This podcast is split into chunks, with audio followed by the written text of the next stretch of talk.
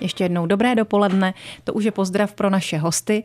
Magistra Martina Pilného, krajského vedoucího probační a mediační služby České republiky v jeho Českém kraji. Vítejte u nás, dobrý den. Dobré dopoledne. A jeho kolegu se stejným titulem Marka Štěcha, vedoucího střediska probační a mediační služby v Českých Budějovicích. Vítejte i vy. Dobrý den. Takže, pánové, začneme pěkně od začátku. Co to ta probační a mediační služba vůbec je? Nebo ještě od úplného základu, co je to probace a mediace? Jaký je mezi tím rozdíl? Mm-hmm. Tak eh, jestli se mohu ujmout odpovědi, tak pro vaše posluchače eh, bych se pokusil tyto dva trošku složitější termíny vysvětlit. Mm-hmm. Ta náz, ten název probace vlastně znamená v překladu něco jakoby dokázat, prokázat, osvědčit se, ověřit něco a mediace je možná slovo trošinku jednodušší. Posluchači určitě budou znát termín jakoby médium, střed, prostředník, takže to znamená, že pracovníci probační mediační služby, respektive úředníci probační mediační služby vystupují v případech, kdy máme vlastně na pracovišti například třeba obviněného pachatele a poškozeného, tak pracovník probační mediační služby vystupuje jako prostředník právník a snaží se domluvit třeba prostřednictvím mediace eh, určitý, určité narovnání konfliktního stavu, který vznikl při spáchání trestného činu. Vysvětlil Martin Pilný, který vede krajskou pobočku probační a mediační služby České republiky tady u nás v kraji. A tak nám pověste i o tom, jak zapadá celá tahle služba do toho českého legislativního systému. Mm-hmm. E, vlastně princip probační mediační služby vychází eh, z takového pojmu restaurativní justice. A ta restaurativní justice, to znamená vlastně, jsou, ta restaurativní justice má takové tři pilíře. Eh, ty pilíře se týkají vlastně oblasti začlenění pachatele zpátky do normálního života, mm-hmm. to znamená do života na svobodě, aby ten pachatel nebyl ve výkonu trestu. Druhý pilíř nebo druhá stránka se týká pomoci obětem trestných činů a, ta, a ten poslední část, nebo ten poslední pilíř eh, se týká i, řekněme, zapojení komunity do řešení následků trestné činnosti. To znamená třeba rodiny nebo obce, těch lidí z okolí. Přesně tak. Popsala jste to naprosto správně, případně i třeba nějakého školského zařízení, Aha. Eh, některých třeba sousedů a podobně, protože ta myšlenka restaurativní justice vychází z toho, eh, pokud pachatel něco spáchá a přistupuje potom k, jakoby k narovnání toho eh, svého trestného činu nějakým způsobem jakoby svědomitým, tak i do toho procesu může být ta komunita zapojena. A ještě povězte, komu podléháte, nebo jak do toho systému tedy patříte, zapadáte. Jste součástí soudnictví nebo čeho? Mm-hmm. Probační mediační služba spadá pod rezort Ministerstva spravedlnosti, takže pokud by si posluchači třeba chtěli najít naše webové stránky, tak se mohou kouknout přímo i na eh, centrální stránky eh, na justici.cz a na těchto stránkách by našli vlastně všechny organizace, které spadají pod rezort Ministerstva spravedlnosti, což jsou soudy, státní zastupitelství, probační mediační služba, vězeňská služba a Institut pro kriminologii psychologii a sociální prevenci. Čili vy takto stojíte vedle sebe? E, dalo by se říct. ano. Nepodléháte jeden druhému, ale jste partneři Určitě. a spolupracujete. Spolupracujeme navzájem. Na těch stránkách by asi lidé také vás jako vedoucí eh, svých úseků našli. To znamená, že by tam asi odhalili i našeho dnešního hosta, který teď mluvil, Martina Pilného, krajského vedoucího porbační a mediační služby, anebo Mark Marka Štěcha, který vede probační a mediační službu v Českých Budějovicích. Teď slovo nedostal, ale za malou chvíli, jak teď zaspívá Anna K., ho o ně požádáme. Český rozhlas, České Budějovice, rádio vašeho kraje. Naši dnešní dopolední hosté, Martin Pilný a Marek Štěch z probační a mediační služby, nám vyprávějí pro změnu o tom, co to taková služba probační a mediační je, co může udělat pro nás všechny. A tak se teď zeptáme třeba Marka Štěcha na to, kdo vás úkoluje. Jsou to právě ty soudy jako partneři teda, nebo je to váš šéf, třeba tady Martin Pilný? Tak samozřejmě z velké části ty klienti se k nám dostávají právě na základě rozhodnutí soudu, mm-hmm. když soud jim uloží nějaký z alternativních trestů, tedy z trestů, který není spojený s trestem odnětí svobody. Ale samozřejmě můžou se na nás obracet i klienti, kteří jsou ve stádiu už buď to vyšetřování, jsou to klienti, kteří jsou obvinění ze spáchání nějakého trestného činu, anebo právě a také z velké části oběti trestných činů. A ti Takže... lidé, promiňte se, na vás tedy mohou obrátit i sami, nemusí to jít skrze nějakou instituci, hmm. může to ten člověk udělat ve chvíli, kdy cítí, že by potřeboval některou z těch vašich aktivit, z těch pomocí? Ano, ano, samozřejmě je to tak. Eh, když se jedná o eh, toho obviněného, tak eh, dost často se stávají třeba případy, když někdo spáchá nějakou dopravní nehodu nebo, nebo i umyslný trestný čin a cítí potřebu a zodpovědnost nějakým způsobem napravit tu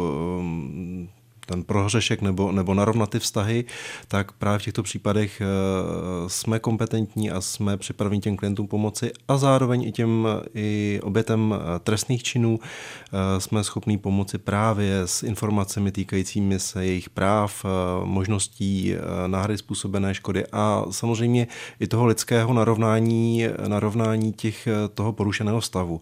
Protože jak tady kolega Martin Pilný mluvil o tom principu té restaurativní justice, tak právě právě restaurativní justice vnímá ten trestný čin nejenom jako porušení eh, zákona, ale právě jako porušení a porušení eh, vztahů, porušení v podstatě nějakých eh, mezilidských, mezilidských vazeb. vazeb. A ta restaurativní justice má právě za smysl narovnání těchto stavů a narovnání vlastně těchto porušených vazeb. Čili když zkusíme dát příklad, tak vy byste se třeba s těmi dvěma stranami sešli a jedna by měla možnost vyjádřit svou lítost té druhé nebo omluvit se, případně nějaký očkodnit. Ano, ano, přesně tak, jak to, tak, jak to říkáte. Samozřejmě je to všechno v rámci, v rámci mezí zákona, eh, kdy, jak tady zaznělo slovo mediace, tak právě ta mediace je to, je to setkání těch dvou stran za prostřed, za účasti v podstatě eh, toho třetího mediátora. Je to vlastně takové bezpečné prostředí. Takhle, ano, přesně tak říkáte. Je to bezpečné prostředí, v rámci kterého je možné právě uh, vyříkat si ty, ty informace týkající se samozřejmě toho, proč se to stalo a tak dále. A zároveň eh, se tam řeší otázka náhrady způsobené škody a narovnání celý, celého toho porušeného stavu, který vlastně vznikl v důsledku spáchání toho trestného činu. V tom vašem bezpečném prostředí stává se vám i tak, že se tam někdo s někým chytí za flígr?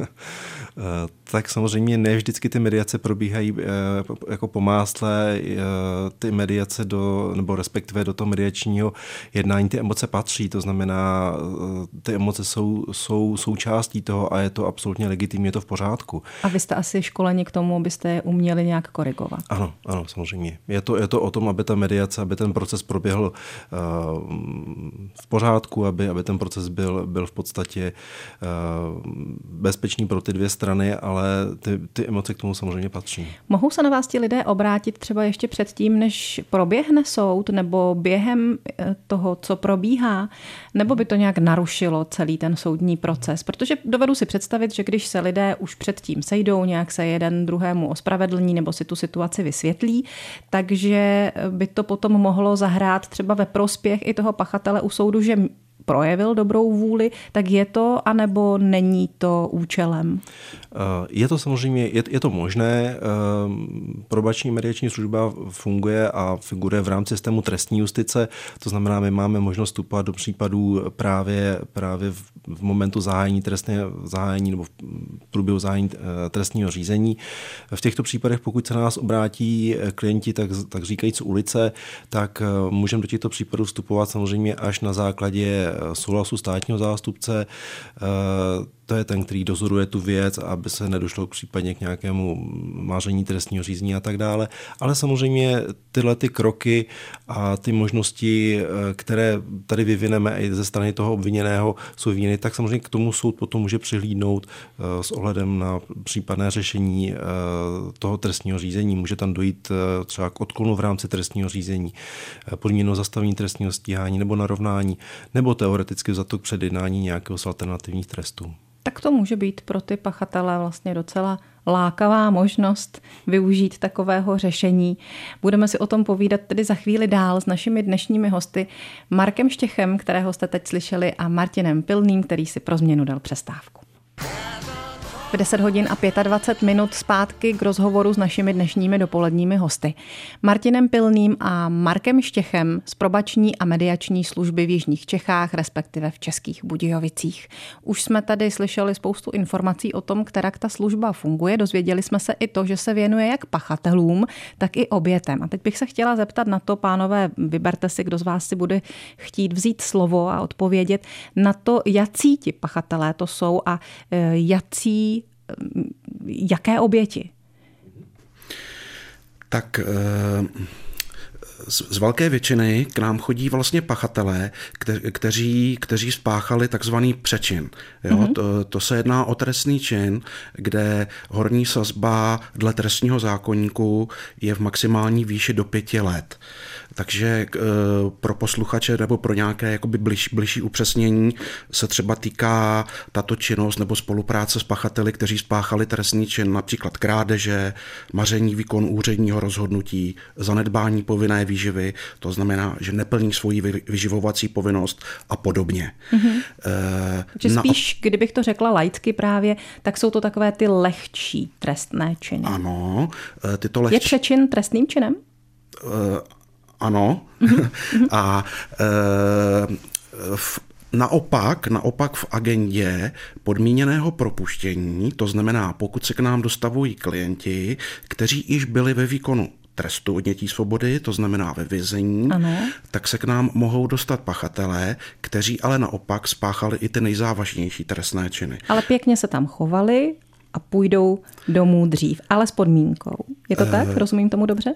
Eh, já bych to řekl možná trochu slovy zákona, ano. pokud, pokud soud vyhověl jejich žádosti o podmíněné propuštění a pachatelé, a u těchto pachatelů je předpoklad, že pokud soud vyhoví e, jejich žádosti, takže povedou takzvaný řádný život. To znamená, po tom, co se dostanou z vězení ven, tak nespáchají další trestnou činnost, budou aktivně přistupovat k třeba k plnění svých závazků, pokusí se nahradit způsobenou škodu, pokusí se omluvit poškozeným a podobně. Vy jste říkal na začátku, že ta probace spočívá jaksi v dohledu, čili i tady nad tím máte dohled, dohlížíte na to, aby ten člověk takto žil a to, co slíbil, udělal? Přesně tak. Eh, eh, v této, v této oblasti, to znamená, pokud kontrolujeme vlastně agendu podmíněného propuštění z výkonu trestu odnětí svobody a za současného uložení dohledu, tak eh, vlastně motivujeme a vedeme toho pachatele k tomu, aby vedl řádný život, aby, ne, aby nespáchal další trestnou činnost a aby se vypořádal se všemi těmi náležitostmi, na základě kterých se do toho vězení dostal. Mm-hmm pro, možná pro posluchače bude zajímavá ta informace, že v této agendě ta dohledová činnost je pro nás vlastně jedna z nejdelších a ten dohled, který může být uložen u podmíněného propuštění, může trvat až sedm let. Vy jste tady na začátku taky jmenoval nebo nabízel možnost najít si vaše webové stránky. Já jsem se do nich taky dívala a našla jsem tam pojem parole, který zatím znám jenom z písničky od Horáčka, ale on souvisí nějak s tím, o čem jste teď mluvil, že? Naprosto přesně. E, ta naše činnost, e, řekněme v oblasti parole, a abych i ten termín trošinku přeložil do češtiny, tak to znamená jakoby dát čestné slovo, tak eh, v naší činnosti, kterou nazýváme jakoby parole, tak to, tam se vlastně zabýváme ještě před termínem, eh, pokud u toho pachatele se blíží termín jakoby toho eh, odchodu možno, na svobodu. možnosti podání té žádosti o podmíněné propuštění, Aha. tak vlastně odsouzení, kteří jsou ve výkonu trestu, jsou informováni o tom, že ještě před tímto termínem mohou nakontaktovat příslušné středisko probační a mediační služby a my třeba například 3-4 měsíce před tím termínem jsme schopni s nimi zahájit spolupráci a právě ověřit všechny, všechny informace, které ty odsouzení sdělují a v té naší zprávě, která potom jde pro soud, jsou ty informace ověřeny, jestli opravdu tak platí. Čili jde o to ověřit, jestli to jejich čestné slovo bylo opravdu čestné? Na, naprosto přesně jste to řekla. no a teď se zeptám vašeho kolegy Marka Štěcha na to, jak je to s oběťmi. Jsou to oběti čeho, které se vám ob, obvykle dostávají do péče? Jak tady vlastně kolega říkal, eh, tak pracujeme s klienty, kteří se dopustí většinou teda eh, trestného činu nebo nějakého přečinu, takže jsou to v podstatě oběti, eh, oběti od, když to řeknu, to, to spektrum těch obětí je velice široké. Jedná se o lidi, který, který se stali obětí trestného činu, řekněme, zanedbání povinné výživy, tedy oprávněné, nebo jsou to lidi, kteří, kteří se dostali obětí krádeže. A jsou mohou to... to být i ty závažné trestné činy, o kterých jsme tady mluvili před chvilkou, to znamená i třeba oběť nějakého násilí? Určitě, určitě. Samozřejmě eh, může se jednat o oběti trestného činu třeba loupeže, nebo, nebo může se jednat i o pozůstalé. Eh, kolega mluvil o těch parolových činnostech, tak které se eh, pracuje samozřejmě od uplynutí toho trestného činu úplně mnohdy poměrně dlouhá řada let, ale přesto samozřejmě skontaktováváme a jsme ve spolupráci s těmi, s těmi obětmi, někdy třeba s pozůstalými po tom trestném činu a řeší se samozřejmě ty otázky týkající se, týkající se vyrovnání tou, s tou skutečností. Já jsem, není to dlouho, ale přece jenom pár měsíců už od toho uběhlo, viděla v televizi reportáž z akce, kde se setkali právě pachatelé závažných trestných činů se svými oběťmi nebo s pozůstalými a měli možnost spolu trávit několik hodin, vysvětlovat si ty věci, povědět si své životní osudy, mluvit o svých pocitech. Končilo to často i obětím. Byl to docela dojemný zážitek. Stává se něco takového ve vaší práci?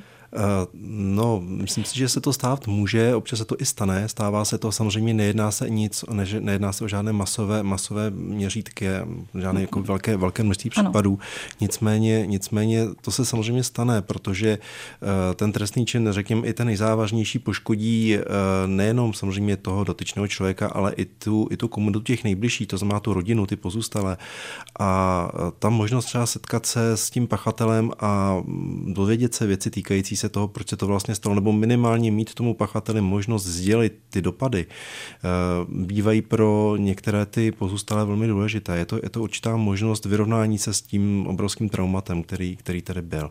Ale samozřejmě je to, je to individuální a uh, absolutně chápu lidi, kteří řeknou, že by to člověka nechtěli nikdy vidět, protože to trauma je tak jakoby rozsáhlý, obrovský, že to setkání by, by bylo ještě daleko traumatičtější tyčtější než, než eh, ten samotný efekt. Říká Marek Štěch, předtím jsme mluvili s Martinem Pilným, oba z probační a mediační služby České republiky. Jeho česká probační a mediační služba, o které tady dnes s námi mluví Martin Pilný, její krajský vedoucí a Marek Štěch, jeho kolega, vedoucí střediska v Českých Budějovicích, má osm poboček. Takže to znamená, že lidé, kteří se na vás obracejí, anebo které oslovujete vy prostřednictvím toho rozhodnutí soudu, Nemusí nutně dojíždět do krajského města, ale mají možnost navštívit tu nejbližší pobočku. Je to tak, pane vedoucí? Eh, ano, je to naprosto tak. Eh, to znamená, pokud bych dal příklad, pokud eh, například soud rozhodne o odsouzení osoby, která bydlí třeba v Písku, tak tento klient se pak dostavuje na ty dohledové činnosti na středisko probační mediační služby do Písku. Mm-hmm. No a naopak, když má někdo domácí vězení, tak a tím se dostáváme k těm slíbeným alternativním trestům, tak asi dojíždíte spíš vy za ním, ne? Eh, zde je to přesně tak, jak eh, jste to, jak jste to popsala. Eh, trest domácího vězení patří mezi jeden typ alternativních trestů. Je to takzvaný trest, který vlastně umožnila novela nebo um, umožnilo ukládání vlastně na základě přijetí novely trestního zákonníku. Tento trest je možno ukládat od 1. ledna roku 2010. A přesně jak říkáte, eh, ten trest spočívá v tom, aby ta osoba byla v určenou dobu a eh, v dané lokalitě, to znamená ve svém bydlišti.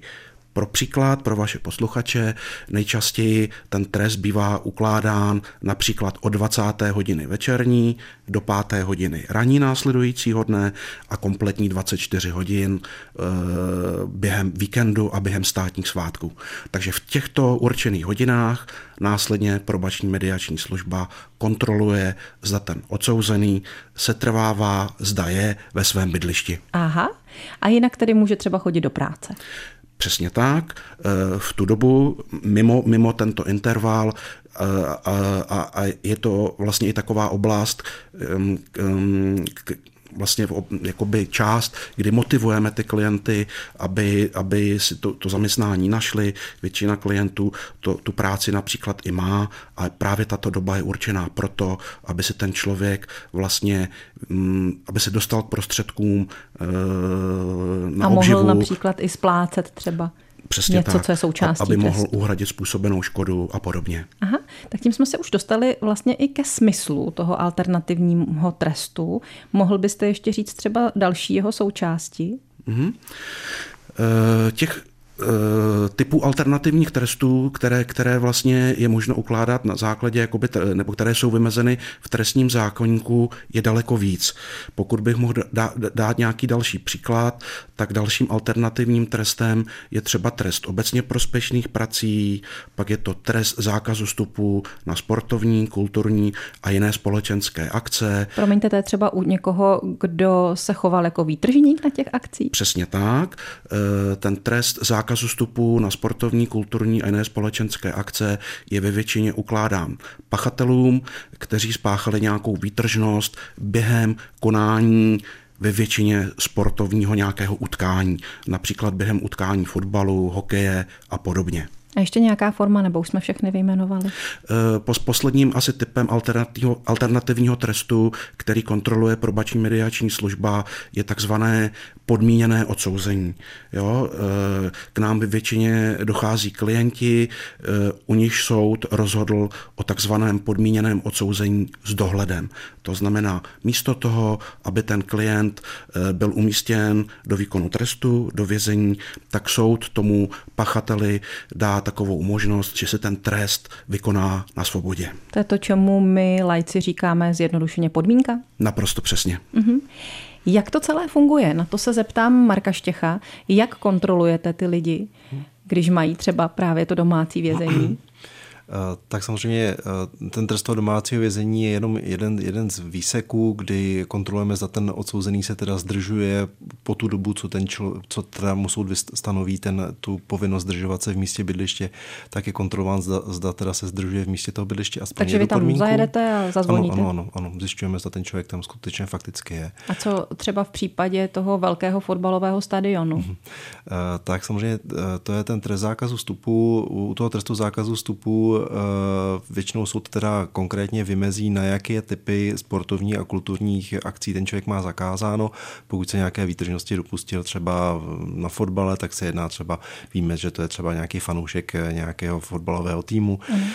a fandí třeba nějaké, nějaké, nějaké ostravy. komukoliv, tak eh, samozřejmě to riziko toho, že se té výtržnosti bude dopouštět nebo toho, toho protiprávního jednání se bude dopouštět právě na těchto, na těchto sportovních akcích, tak eh, se po tu dobu trvání toho, toho zápasu nebo, nebo té sportovní akce, eh, pokud eh, probační úředník to, to vyhodnotí, tak se ten člověk chodí hlásit na policejní služebnu v místě. Aha, takhle to děláte. Nestojíte u stadionu, nehlídáte u všech vchodů a, a nesnažíte se zachytit někoho, kdo, koho byste teda třeba ani nemuseli poznat. Ne, ne, samozřejmě ta intenzita, ta intenzita toho, zda ten člověk eh, se bude hlásit na té policejní služebně, se taky závislá na tom, kde se to sportovní utkání třeba koná. Pokud ten člověk je z Českých Budějovic a to sportovní utkání se koná třeba v Ostravě, tak eh, stačí samozřejmě před začátkem, protože je jasné, že se už potom ten člověk nemá šanci dostat do té Ostravy Kdyby se to utkání samozřejmě konalo v, v Českých Budějovicích, tak eh, je možné, že se teda na, to, na, to, na tu službu musí dostavit několikrát, aby se zamezilo tomu, že, že tedy by se na to utkání třeba dostal. Jaké jsou potom vaše pravomoce, jestliže byste zjistili, že člověk nadodržuje ten alternativní trest? Hmm. A co z toho vyplývá pro hmm. něj? Samozřejmě těch alternativních trestů, jak jsme se tady o nich eh, bavili, je vícero.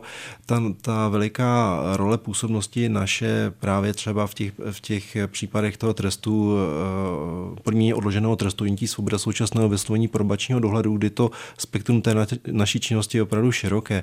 Smyslem té naší práce je samozřejmě jednak, jak to říkal kolega, kontrola nad vedením žádného způsobu života toho klienta, toho odsouzeného, ale zároveň samozřejmě motivace toho člověka k tomu, aby teda teda vedl řádný způsob života, aby jsme ošetřili rizika a předcházeli samozřejmě případnému spáchání dalšího trestného činu. Takže, takže to naše spektrum té naší činnosti je poměrně široké a s tím člověkem se v podstatě bavíme o, o tom jeho způsobu života, pojmenováváme tam ty rizika, motivujeme ho k tomu, aby, aby samozřejmě naskočil zpátky do, do té roviny eh, toho, toho člověka, který si plní té, té povinnosti a nedopouští se dalšího trestného činu. Daří se vám to? Uh, no, já myslím, že ano, z části. Mhm. Ale já jsem ráda, že jste se vrátil tady k tomu smyslu alternativních trestů, protože asi eh, nejenom pohovor o tom, jaká jsou rizika soukromého života, soukromého chování té osoby je tady důležitý, ale třeba i ten moment, že se nedostane do toho vězení, do toho prostředí, které je taky rizikové vzhledem k nějakému uh, následnému vývoji té trestné činnosti. Říkám to tak nějak přibližně správně, pane vedoucí? Eh, říkáte to naprosto správně. Eh, dost často bývá i jakoby takovým motivačním prvkem to, aby si ten klient ten uložený alternativní trest řádně vykonal, protože pokud ten náš pachatel nebo klient ten trest eh, splní, vše, eh, splní všechny uložené jakoby opatření, případně povinnosti, které, které vlastně mu uložil soud, tak samozřejmě tato, tato okolnost má potom vliv i na takzvané jakoby zahlazení odsouzení, li, lidově řečeno, na vy, vymazání toho trestu z rejstříku trestu. A navíc se tedy nedostane, na to jsem narážela, do té třeba ještě horší společnosti, která by ho mohla případně motivovat k životu, o který tedy ano. nejde, aby, aby eh, vedl. Po, pokud eh, pachatel vykonává trest takzvaně na svobodě, tak samozřejmě eh, má asi menší, nebo je tam menší pravděpodobnost, že se dostane do kontaktu s dalšími jakoby pachateli trestné činnosti. Náš rozhovor se pomaličku chýlí ke konci, tak si na závěr dovolím takovou odlehčenou otázku. Dáváte vy doma dětem za racha, anebo si práci domů nenosíte? Eh, já už mám děti eh, v dospělejším věku a samozřejmě, když byli eh, mladší, tak občas ten, toto opatření jsem použil. toto dobře známe z pracovního prostředí opatření. No a i na vás, pane Štěchu, mám jednu takovou otázku. Jak když jsem si o tom tak nějak uvažovala, tak mě napadlo, že třeba právě v souvislosti s těmi dětmi a s tou současnou generací elektronickou je to skoro až naopak, že pro ně je trestem, když je posíláme ven, oni chtějí být doma. Takže nezafungovalo by někdy i u vašich mladších pachatelů, eh, kdyby to bylo obráceně? Myslíte si dát nějaký, nějaké omezení na, k přístupu třeba k eh, nějakým sociálním sítím? Dejme a tomu dejme, a poslat je do lesa a na procházku. No to, je, to je určitě zajímavé. To by byl trest tedy to. Možná, že by to bylo zajímavý podmět eh, třeba k nějakým legislativním úpravám trestního zákonníku. tak to můžete poslat dál. Rozhodně vám děkuji za to, že jste dnes byli hosty Českého rozhlasu České Budějovice. Mějte se hezky, zdar vaší práci a vašim klientům, ať už na jedné anebo druhé straně toho, toho spektra. Mějte se pěkně, naslyšenou. Děkujeme, naslyšenou. Děkujeme za pozvání.